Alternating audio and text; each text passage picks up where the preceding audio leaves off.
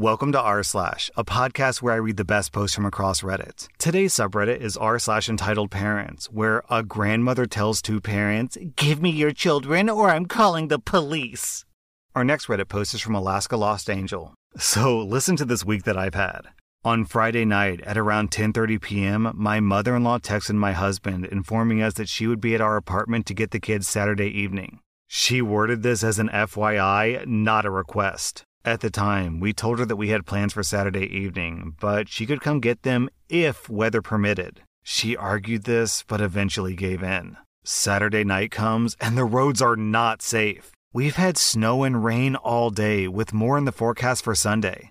My husband texted my mother in law that the kids wouldn't be going anywhere because of these road conditions. My mother in law agreed that the roads were bad, and we thought that was the end of it. On Sunday, my husband went to work and the kids and I went about our normal weekend routine. Then, at noon, my mother in law showed up on my porch informing me that she was taking the kids. I reiterated that my husband had told her the kids were not leaving the house because the roads were not safe. She proceeded to scream at me that she can take the kids whenever she wants because they're mine. I told her to have a good day, then shut and locked the door. I then texted my husband to let him know what had happened and to expect her to contact him. She sat in her parking spot, screaming at my husband for 10 minutes on the phone, and then left. When she left, I called a friend to come over in case my mother in law came back before my husband got home from work. The day was going normally until at 3 p.m., someone tried to walk into our apartment without knocking and then began pounding on the door.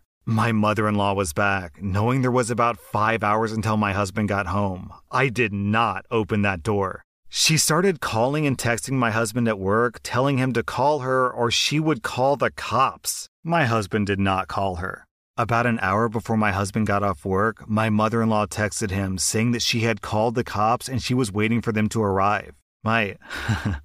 My husband took a different route home, which allowed him to avoid walking past her car, and we went about our normal night.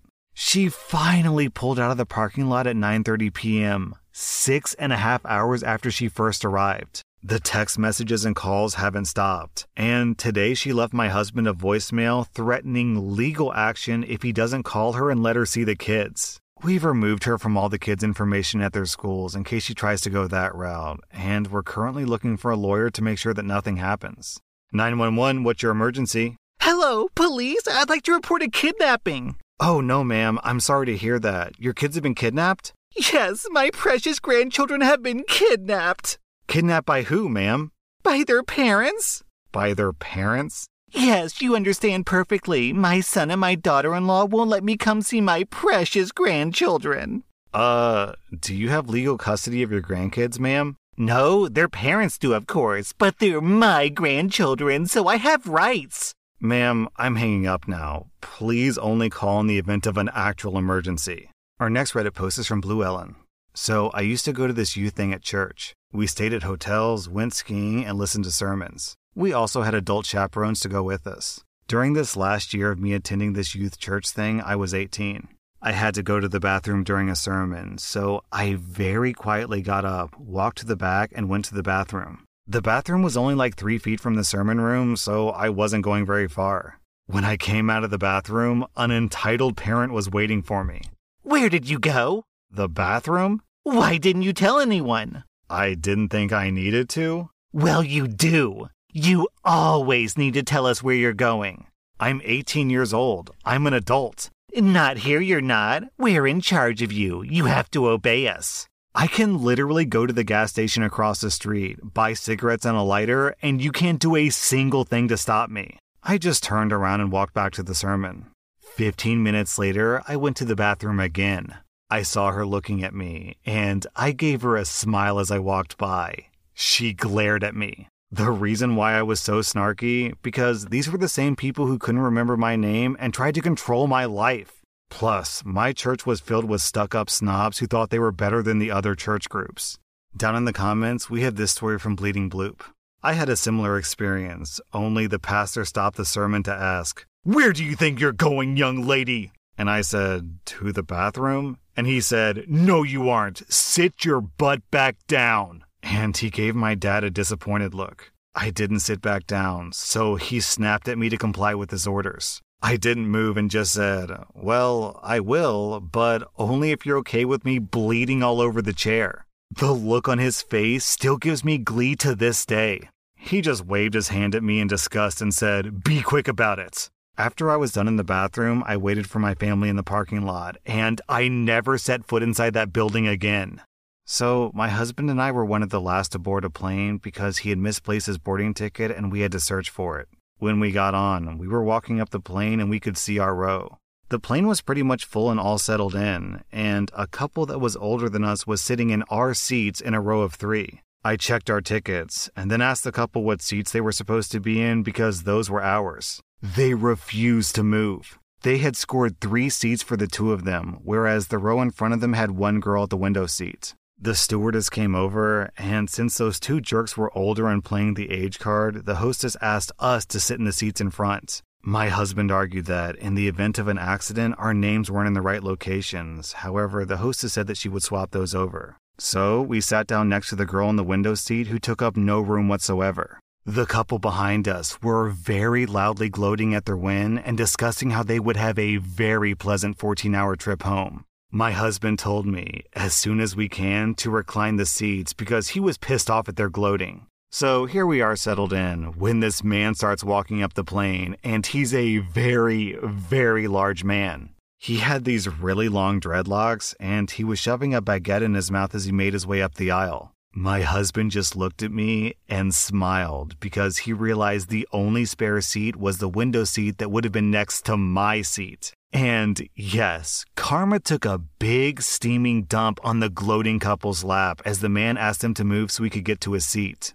Once we were all settled in, the man took up a lot of space. And once we were in the air, the old lady called a stewardess down and started throwing a fit about how we had stolen their seats and that we had refused to move when they boarded. Sadly for the old lady, our argument at the start of the flight had been witnessed by the entire staff because everyone else was settled by then, so she was shut down by the staff who refused to move us. They had a miserable flight because the guy kept getting up for the toilet, extra drinks, and extra snacks. Whoever he was, he was a complete gem of a human being.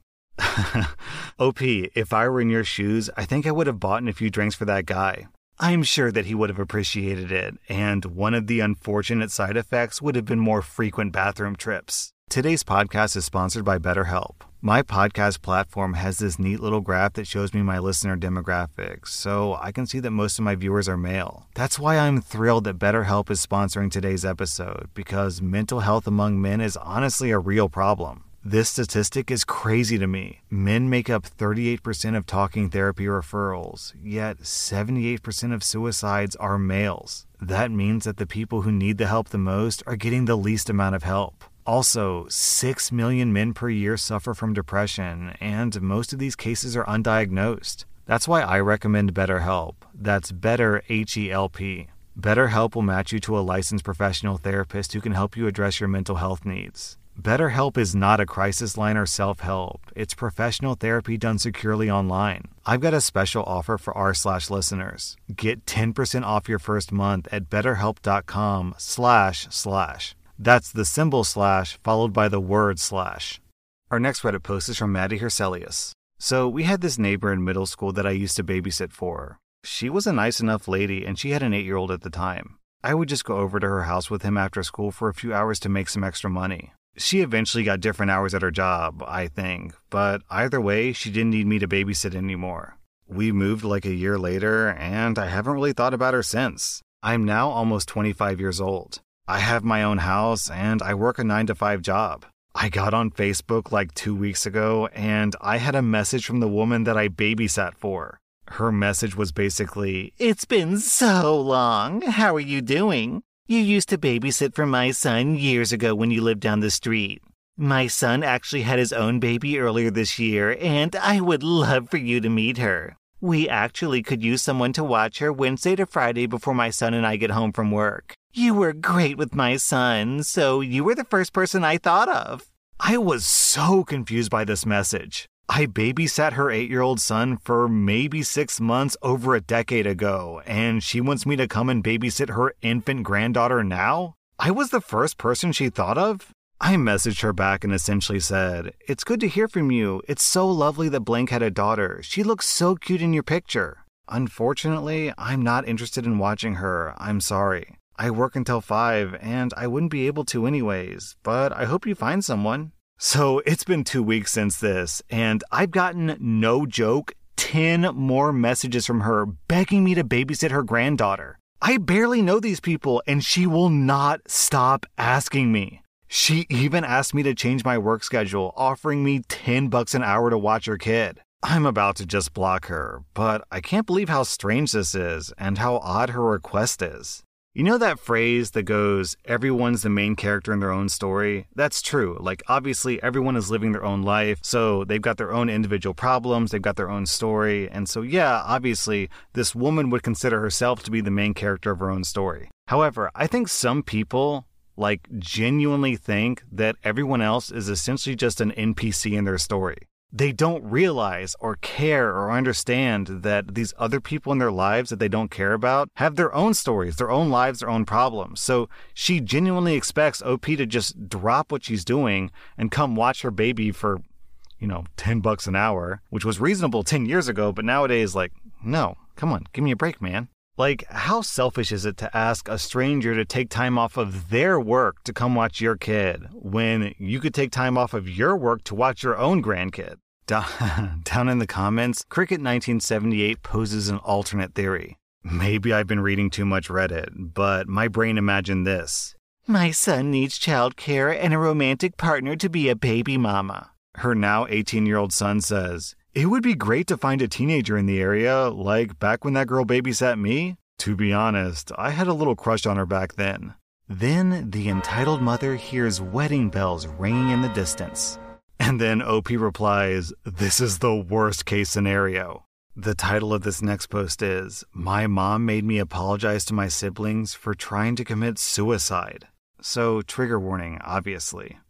So I just woke up in the middle of the night and I can't fall back asleep. All I can think about is something that happened to me when I was 12. I didn't grow up in the best household. I had forced homeschooling with no sports or outside activities. So, really, I was stuck home all the time. My mom, quote, taught me things while homeschooling, which was really just me in the background watching her teach my siblings. But anyway, that's really besides the point. My main point is that I was super depressed. I tried drowning myself in the bathtub, and I got close to passing out before my body, of course, forced me up for air. As a child, I freaked out because I knew what I was trying to do, but not exactly why. So I quickly got dressed and went straight to my mom. My mom then asked me what I tried to do and made me show her in the bathroom, and then she just shook her head and sighed. She called all my siblings to the dining room, had them sit down, looked at me, and said, Do you want to tell your siblings what you just tried to do and apologize?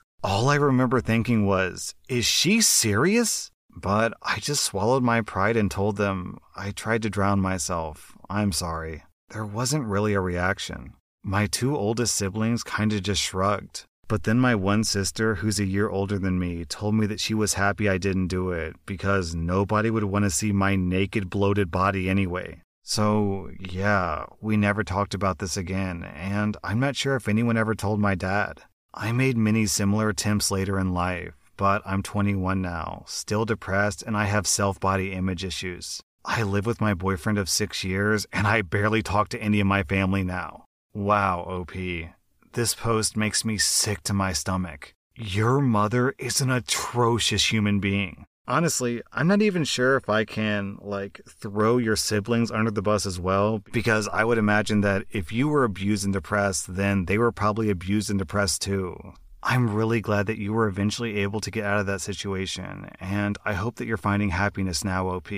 Oh man, I mentioned this before, and when I did, I kind of got bashed a little by people who like emailed me saying that homeschooling is a perfectly reasonable way to educate kids. But honestly, personally, I just don't agree with homeschooling. I just don't. Even though there are certainly situations where parents can homeschool their kids and they give them a great education, still, I just don't really feel like that's the best way to raise a kid. Because what you're doing when you homeschool is you're saying the rights of the parent to educate their kid however they want to is more important than the right of a kid to be exposed to more than just their own two parents' ideals. And it's complicated because parents should have a right to say what happens to their kid. But at the same time, shouldn't kids have some right to see more than just the four walls of their house? And shouldn't there be some like more checks and balances to ensure that if you are being homeschooled, they're actually getting a real education? Because as it stands in America, you can homeschool and basically do whatever you want. There's